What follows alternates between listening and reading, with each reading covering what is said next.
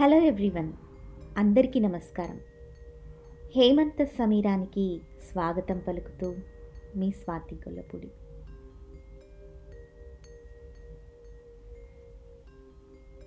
ఇవాళ మనం దైవం మానుష రూపేణ అనే కథతోటి స్టార్ట్ చేయబోతున్నాము. ఉమా మహేష్ ఆచర్లా గారిచే రచించబడిన ఈ కథ ఈనాడు సండే బుక్ నుంచి సేకరించాను. కథలోకి వెళ్ళిపోతే యాండి ఈరోజు కార్తీక సోమవారం. ఈరోజైనా కాస్త స్నానం చేసి కాఫీ తాగొచ్చు కదా అంటూ బెడ్రూమ్లోకి వచ్చింది కమల. అప్పటికి ఇంకా తెల్లారలేదు. కళ్ళు విప్పి చూస్తే ఎదురుగా చందన బ్రదర్స్ క్యాలెండర్. కాస్త పైనున్న దేవుడి బొమ్మ నాకెప్పుడూ కనపడదు. అబ్బబ్బబ్బా పొద్దున్నే ఏంటి నీ నస? ఎలాగూ లేపేస్తావు కదా వెళ్ళి కాఫీ పట్టుకురా అన్నాను విసుగ్గా మంచం మీద దొర్లుతూ. సరేలే మీ ఇష్టం అంటూ వెళ్ళిపోయింది కమల నిట్టూరుస్తూ. దగ్గరలో ఉన్న శివాలయంలోంచి అయ్యప్ప భక్తుల భజన వినిపిస్తోంది. నేనెందుకు తగ్గాలి అనుకున్నాడో ఏంటో వెంకటేశ్వర స్వామి గుడిలోంచి సుప్రభాతం రొటీన్గా వస్తోంది. నాకు నిద్రొస్తోంది. కానీ కమల గొడవతో లేవక తప్పలేదు. ఇంతలో కమల కాఫీ తెచ్చి మంచం అంచున పెట్టి తీసుకోమంది. ఏంటి? పాత రోజుల్లో పాలేరు పోసినట్టు పోస్తున్నావు? అన్నాను కొంచెం కోపం నటిస్తూ. నేను మడిగా స్నానం చేసున్నాను. మిమ్మల్ని ముట్టుకోకూడదు. లేచి కనీసం బట్టలు మార్చుకొని నన్ను కాస్త శివాలయం దగ్గర దింపారంటే పుణ్యమంతా మీదే బాబు అంది కమల. తనకి తెలుసు నేను గుడికి రానని. తనలో ఉన్న గొప్పతనం ఏంటంటే తన నమ్మకాల్ని నా మీద అస్సలు రుద్దదు. నేను కూడా తనని ఏమీ మార్చాలి అని అనుకోను. ఎంత భార్యాభర్తలైనా ఎవరి ప్రైవసీ వాళ్ళకు ఉండాలని నేను నమ్ముతాను. లేచి ప్యాంట్ వేసుకొని కార్ తీసి హారన్ కొట్టాను త్వరగా రమ్మని. కమల పరుగు పరుగున వచ్చి జాగ్రత్తగా నన్ను ముట్టుకోకుండా ముందు సీట్లో కూర్చుంది. తలంటు పోసుకొని పట్టుచీర కట్టుకుందేమో విరిసిన మందారంలా ఉంది కమలాదేవి. అలాగే ఆమె కేసి చూస్తూ ఉండిపోయాను. సార్. కొంచెం ముందుకు చూసి డ్రైవ్ చేయండి సార్ అంది కమల నవ్వుతూ. ఆమె గుడి దగ్గర దింపేసి కారులోనే కూర్చున్నాను. చాలా రష్గా ఉంది.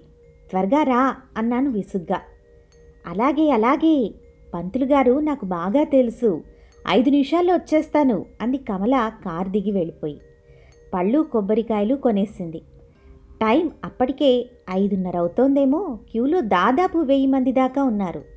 అంతలో మా కొలీగ్ వాళ్ళ ఆవిడ లైన్లో కనిపించారు. కమల వాళ్ళని పలకరిస్తోంది. ఆయన రాలేదా? అని అడుగుతున్నట్లున్నారు. కారులో కూర్చున్న నన్ను చూపించి నవ్వుతో ఏదో చెప్తూ ఉంది. ఆ లైన్లో ఉన్న వాళ్ళని చూస్తే జాలేస్తోంది. ఎముకలు కొరికే చలిలో గంటల తరబడి నిలబడే వాళ్ళ ఓపిక చూస్తే ఈర్షగా కూడా ఉంటుంది. నేను కూడా ఒకటి రెండు సార్లు ట్రై చేశాననుకోండి కానీ నాకేం తేడా కనిపించలేదు. ఎటువంటి డివైన్ ఫీలింగు రాలేదు. అందులో ఖచ్చితంగా నాకంటే తెలివైన వాళ్ళు కూడా ఉంటారు.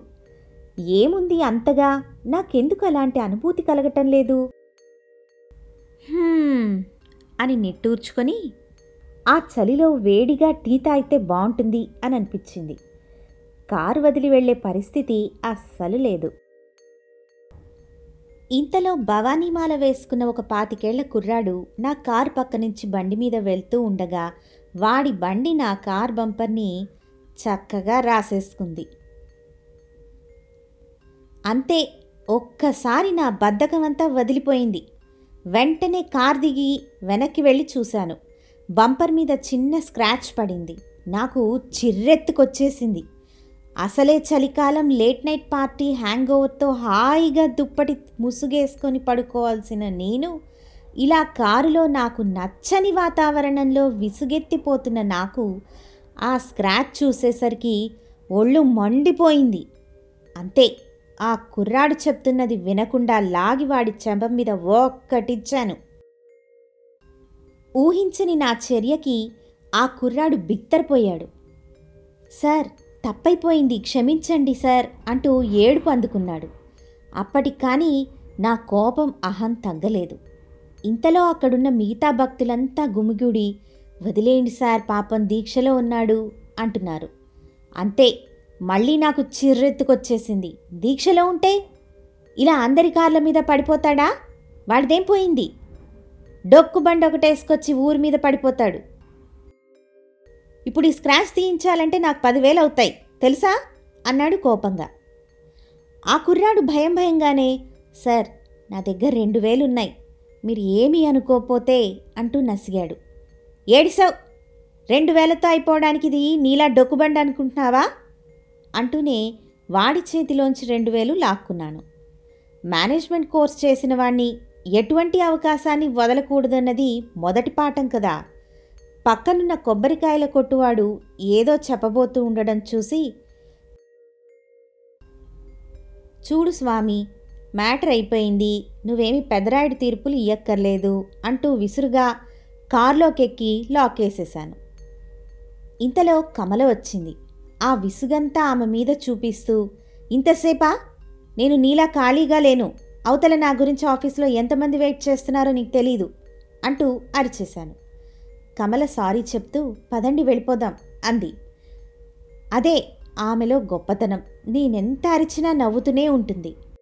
ఇంటికొచ్చాం. నేను స్నానం చేసి బట్టలేసుకొని పర్ఫ్యూమ్ కొట్టుకొని డైనింగ్ టేబుల్ దగ్గరకు వచ్చాను టిఫిన్ కోసం. వంటింట్లోంచి కమల వస్తూ యాండి ఈరోజు ఉపవాసం ఉంటే కోటి ఉపవాసాలు చేసిన పుణ్యం వస్తుందట. మీరు కూడా ఉండొచ్చు కదా అంది ఆశగా. చూడు ఇవన్నీ నా వల్ల కాదు. నేను చేసే పనిని నమ్ముతాను. నా పని నాకు అన్నీ. అది లేకపోతే నీకు రోజు ఉపవాసమే. అర్థమైందా? ఇలాంటి పిచ్చి పిచ్చి సలహాలు ఇవ్వడం మానే. తొందరగా టిఫిన్ పెట్టు. ఇప్పటికే లేట్ అయిపోయింది అంటూ అరిచేటప్పటికీ ఒక్కసారిగా భయపడిపోయి అప్పటికే రెడీగా ఉన్న టిఫిన్ పెట్టేసింది. నేను అరిచేటప్పుడు అవతలి వాళ్ళ కళ్ళల్లో భయం అంటే నాకు చాలా ఇష్టం. నాకున్న ఈ లక్షణం వల్ల ఈ ఉద్యోగం వచ్చిందో లేక ఈ ఉద్యోగం వచ్చాకే ఈ లక్షణం అలవడిందో చెప్పడం చాలా కష్టం. టిఫిన్ చేసి బీపీ మాత్ర వేసుకొని ఆఫీస్కు బయలుదేరాను. నా హోదాతో పాటు పెరిగిన కవలలు అహం రక్తపోటు. నాకు వేరే ఎటువంటి ప్రాబ్లమ్స్ లేవు. బహుశా అందుకేనేమో నేను దేవుడు ఊసెత్తను. సార్ కాఫీ ఇస్తూ నసిగాడు ప్యూన్ అప్పారావు. ఆ ఏంటి చెప్పు అన్నాను ఫైల్ చూస్తూ విసుగ్గా. నాకు తెలుసు అతనికి లీవ్ కావాల్సిన వచ్చినప్పుడే ఇలా నసుకుతాడు.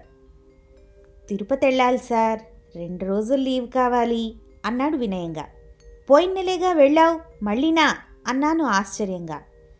అప్పుడు వెళ్ళింది పెద్ద తిరుపతి ఇప్పుడు వెళ్తున్నది చిన్న తిరుపతి సార్ అన్నాడు అప్పారావు. అలా చెప్తున్నప్పుడు వాడి కళ్ళల్లో ఒక రకమైన తన్మయత్వం. అప్పారావు ఇప్పటికే చాలా అప్పుల్లో ఉన్నావు. మళ్ళీ ఎందుకు అదనపు ఖర్చు? వెళ్ళకపోతే ఏమవుతుంది? అన్నాను సానుభూతి నటిస్తూ. వాడు లేకపోతే నాకు మంచినీళ్ళు కూడా ఇచ్చేవాడు ఉండడు ఆఫీస్లో. అది అసలు బాధ. భలేవారు సార్. ఒక సాధారణ ప్యూన్ని అయినా నాకు అవసరానికి అప్పు పుడుతోంది అంటే అన్ని అప్పులున్నా హాయిగా నిద్రపడుతోంది అంటే అదంతా ఆ భగవంతుడి మీదున్న నమ్మకమే సార్ అన్నాడు అప్పారావు. అతని మాటల్లో కళ్ళల్లో అదో రకమైన తృప్తి. సరే నీ ఇష్టం అంటూ అతన్ని పంపించేశాను. అంతకన్నా ఎక్కువ వినటం ఇష్టం లేదు నాకు మరి. ఆ రోజు సాయంత్రం క్లబ్లో ఉదయం గుడి వద్ద జరిగిన విషయం ఫ్రెండ్స్ అందరికీ చాలా గర్వంగా చెప్పాను. ఆ కుర్రాన్ని ఎలా భయపెట్టింది? వాడిచ్చిన రెండు వేలలో కేవలం పదిహేను వందలతో రిపేర్ చేయించి ఐదు వందలు ఎలా మిగిల్చింది చెప్తూ ఉంటే ఎందుకో ఎక్కువ మంది నుంచి చాలా తక్కువ రెస్పాన్స్ వచ్చింది. బహుశా నా తెలివికి వాళ్ళ కుళ్ళుకి ఎప్పుడూ ఉండే ఆధిపత్య పోరాటమే నవ్వుకున్నాను. ఆ మర్నాడు ఉదయం మా అబ్బాయి engineering first year term end ఎగ్జామ్కి వెళ్ళే సమయం. ఎగ్జామ్ తొమ్మిది గంటలకి ఎనిమిదింటికి బయలుదేరాము. వచ్చే ఆదివారం ఫ్రెండ్స్తో వెళ్ళబోయే పిక్నిక్కి సంబంధించిన ప్రోగ్రామ్ వాట్సప్ గ్రూప్లో చాటింగ్ జరుగుతూ ఉంది. అది ఆపటం ఇష్టం లేక మా వాడిని కార్ తీయమన్నాను. లైసెన్స్ లేకపోయినా వాడు బాగానే నడుపుతాడు కారు. ఇంటి దగ్గరలో ఉన్న పోలమాంబ గుడి దాటుతూ ఉండగా అప్పుడు జరిగిందా సంఘటన. మా వాడు కార్ సడన్గా లెఫ్ట్కి తీయటం మా కార్కి లెఫ్ట్లో వెళ్తున్న బైక్కి తగలడం ఆ బైక్ మీద ఉన్న ఇద్దరు మనుషులు తూలి కుడి పక్కన పార్క్ చేసి ఉన్న బండి మీద పడడం ఆ బండి కాస్త పక్కనే నిలబడి ఉన్న ఓ పాతికేళ్ళ యువతి మీద పడడం ఇవన్నీ బహుశా ఒక ఇరవై సెకండ్లలో జరిగిపోయాయి. అంతే ఒక్కసారి ఫోన్లోంచి బయటకు వచ్చిన నేను ఆ దృశ్యం చూసి వణికిపోయాను. ఇది చాలా పెద్ద క్యాజువాలిటీ అని నా అనుభవం చెప్తోంది. జరగబోయే అవమానాలు ప్రమాదాలు ఎలా తప్పించుకోవాలా అని నా బ్యూరోక్యాట్రిక్ బ్రెయిన్ చకచకా ఆలోచించేస్తోంది అక్కడి నుంచి పారిపోయే అవకాశమే లేదు. నా వేళ్ళు ఫోన్లోని పోలీస్ ఫ్రెండ్స్ నెంబర్ల కోసం వెతుకుతూ ఉన్నాయి. మా అబ్బాయి అయితే దాదాపు స్పృహ తప్పి పడిపోయాడు. ఒక పక్క ఎగ్జామ్ టైం అయిపోతోంది. వాడు మైనర్ డ్రైవింగ్ లైసెన్స్ లేదు. వాడికి కార్ ఇచ్చినందుకు నా మీద అదో కేసు ఒక్క మనిషికి ఇన్ని కష్టాలా? కొంపదీసిదంతా దేవుడి పరీక్ష? చచ నేనేమిటి ఇలా ఆలోచిస్తున్నాను? వెంటనే సర్దుకున్నాను. ఇంతలో జనం మొత్తం మూగేశారు. ఆ కారు వాణ్ణి పట్టుకోండి అంటున్నారెవరో.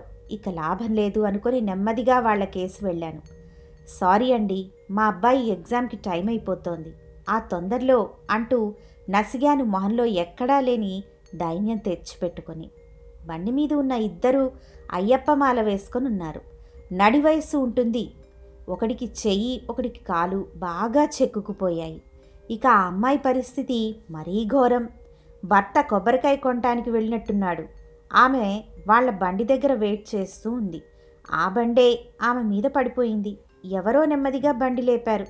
ఆమెను లేపి గట్టు మీద కూర్చోబెట్టారు. ఆమె షాక్లో ఉంది. కళ్ళు తిరుగుతూ ఉన్నాయి. ఎవరో మొహం మీద నీళ్ళు చల్లారు. నెమ్మదిగా కళ్ళు విప్పింది.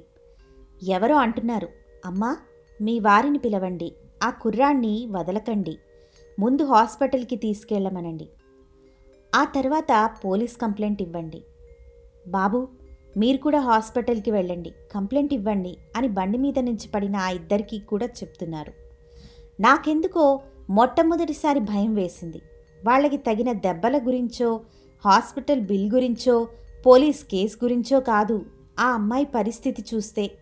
ఆమె కొత్త పెళ్ళి కూతుర్లా ఉంది. ఎందుకో వాళ్ళ ఆయన వస్తే నన్ను లాగి కొడతాడేమోనన్నంత గట్టి నమ్మకం. అదే జరిగితే నా పరువేం కావాలి? నా అహమేం కావాలి? నా హోదా ఏం కావాలి? అప్పుడు జరిగిందా సంఘటన. పడిపోయిన ఆ ఇద్దరు అయ్యప్ప భక్తులు లేచి ఒళ్ళు దులుపుకున్నారు. ఆ అమ్మాయి దగ్గరకు వచ్చారు అమ్మా మీకు ఎలా ఉంది? అని అడిగారు. ఆ అమ్మాయి వాళ్ళిద్దరికేసి చూసి అంత నొప్పిలోనూ వాళ్ళకి నమస్కారం పెట్టింది. స్వామి నేను బాగానే ఉన్నాను. మీకేం దెబ్బలు తగలలేదు కదా. మీరు పూజకు వెళ్తున్నట్టున్నారు. జాగ్రత్తగా వెళ్ళండి అంది. వెంటనే వాళ్ళిద్దరూ నా కేసు తిరిగి సార్ మాకేం పెద్ద దెబ్బలు తగలలేదు. ఆ స్వామి దయ వల్ల ఆ అమ్మాయి కూడా బాగానే ఉందట. మీరు బయలుదేరండి. అబ్బాయి పరీక్షకి వెళ్తున్నట్టున్నారు. తొందరగా వెళ్ళండి అన్నారు. ఇంతలో పక్క నుంచి ఎవరో అంటున్నారు అమ్మా చూసుకోండి. ఒకసారి కారుతను వెళ్ళిపోతే ఆ తర్వాత హాస్పిటల్కి వెళ్ళవస్తే అమ్మా చూసుకోండి. ఒకసారి కారతను వెళ్ళిపోతే ఆ తర్వాత హాస్పిటల్కి వెళ్ళవలసి వస్తే బిల్లు మీరే పే చేయాల్సి ఉంటుంది. కనీసం మీ ఆయన వచ్చేవరకైనా అతన్ని ఆపండి అంటున్నారు. అయినా అమ్మాయి ఏం పర్వాలేదండి. నేను బాగానే ఉన్నాను. ఆయన వెళ్ళనివ్వండి అంది నవ్వుతూ అంత బాధలోనూ. ఇంకొక్క క్షణం ఆలస్యం చేయకుండా అక్కడి నుంచి పరిగెత్తమంటోంది బుద్ధి. ఉండమంటోంది మనస్సు. మొట్టమొదటిసారి నా మనస్సు గెలిచింది. వెంటనే ఆ ఇద్దరు అయ్యప్ప భక్తుల చేతులు పట్టుకున్నాను. మనస్ఫూర్తిగా క్షమించండి అన్నాను. అయ్యో ఏం పర్వాలేదు సార్ మీరు వెళ్ళండి అన్నారు వాళ్ళు. అప్పుడు ఆ అమ్మాయి దగ్గరికి వెళ్ళాను. అమ్మా నన్ను క్షమించు. నా వల్ల చాలా పెద్ద ప్రమాదం జరిగిపోయింది. ఎందుకైనా మంచిది హాస్పిటల్కి వెళ్దాం పదండి అన్నాను. నాకేం కాలేదు సార్ మీరు వెళ్ళండి మీ అబ్బాయి పరీక్ష టైం అవుతున్నట్టుంది అంది నవ్వుతూ. అక్కడి నుంచి మా వాడిని కాలేజ్లో దింపి ఇంటికొచ్చాను. మనసులో ఏదో మదనం గుండెలో ఎక్కడో అలజడి.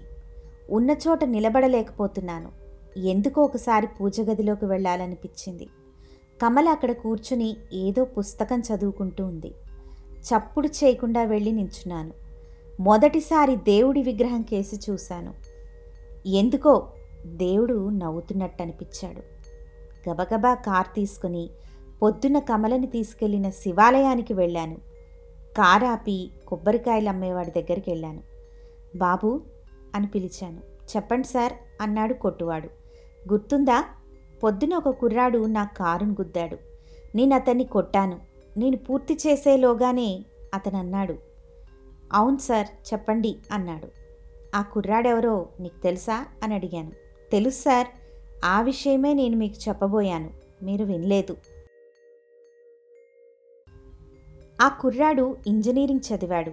ఎక్కడో ప్రైవేట్ కంపెనీలో పనిచేస్తున్నాడు. సాయంత్రం పూట పేటలో కుర్రాళ్ళందరికీ ఉచితంగా ట్యూషన్ చెప్తూ ఉంటాడు సార్. పోయిన నెలలో అమ్మగారు గుడిలో నీరసానికి కళ్ళు తిరిగి పడిపోతే ఆ కుర్రాడే అమ్మగారిని దగ్గరుండి హాస్పిటల్కి తీసుకెళ్ళి తగ్గాక ఇంటి దగ్గర దింపాడు. చాలా మంచోడు సార్ వదిలేయండని పొద్దున్న మీకు చెప్పబోయాను. మీరేమో అన్నాడతను మొహమాటంగా. అంతకు మించి అనకపోవటం అతని గొప్పతనం. చదువు వేరు సంస్కారం వేరు. నాకేమనాలో అర్థం కాలేదు. వెంటనే షూస్ కార్లోనే విప్పి గుళ్ళోకి పరిగెత్తాను. లోపల ఏం చేయాలో నాకు తెలియదు పంతులు గారు ఏదో అడుగుతున్నారు. అర్చన అభిషేకమా వ్రతమా అని. నాకు అవేమీ తెలియవు అలా దేవుణ్ణే చూస్తూ ఉండిపోయాను. దేవుడు నవ్వుతున్నాడు. బయటకు వచ్చి రావి చెట్టు కింద కూర్చున్నాను. అప్పుడు మొదలైంది నాలో ఆలోచనల సునామీ. ఒకవేళ అందరూ నాలానే ఉంటుంటే? బలిష్టంగా ఉన్న పాతికేళ్ళ ఆ కుర్రాడు పొద్దున నన్ను తిరిగి కొట్టుంటే? ఆ తర్వాత గుడి దగ్గర మేమేం చేసినా యాక్సిడెంట్కి వాళ్ళు నా కాలర్ పట్టుకొని నాలుగు తన్ని ఆ తర్వాత కేసు పెట్టుంటే? నా భార్యకి కూడా దేవుడంటే నమ్మకం లేకుంటే? నా అహంకారాన్ని ఆమె భరించేదా?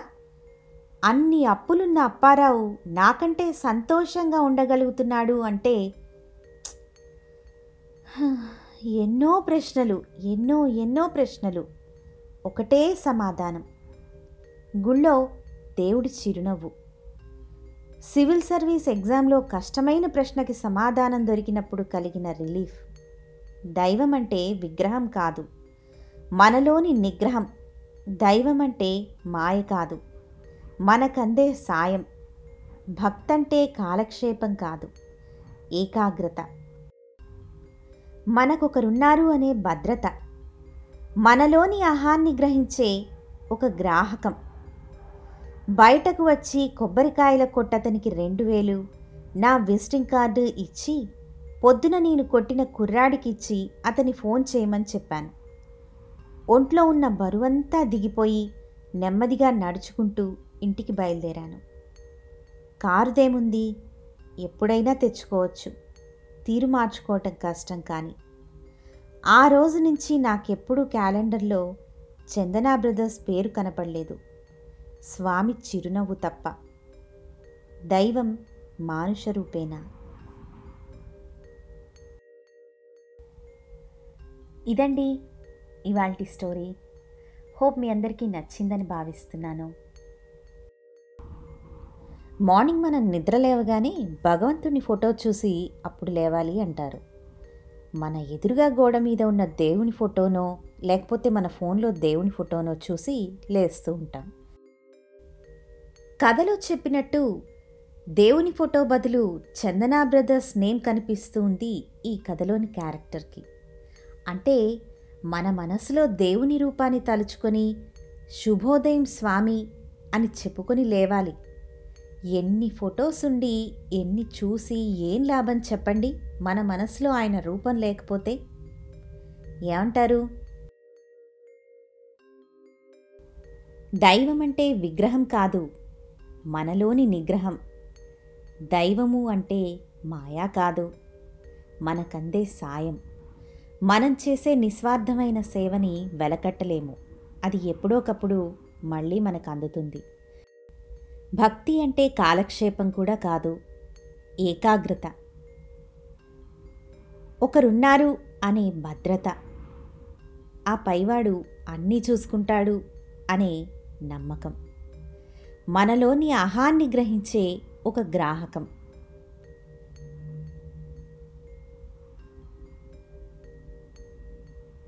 దైవం మానుష రూపేణ. ప్రతి ఒక్కరిలోనూ దైవత్వాన్ని చూడటమే ఈ కథ యొక్క ముఖ్య ఉద్దేశం.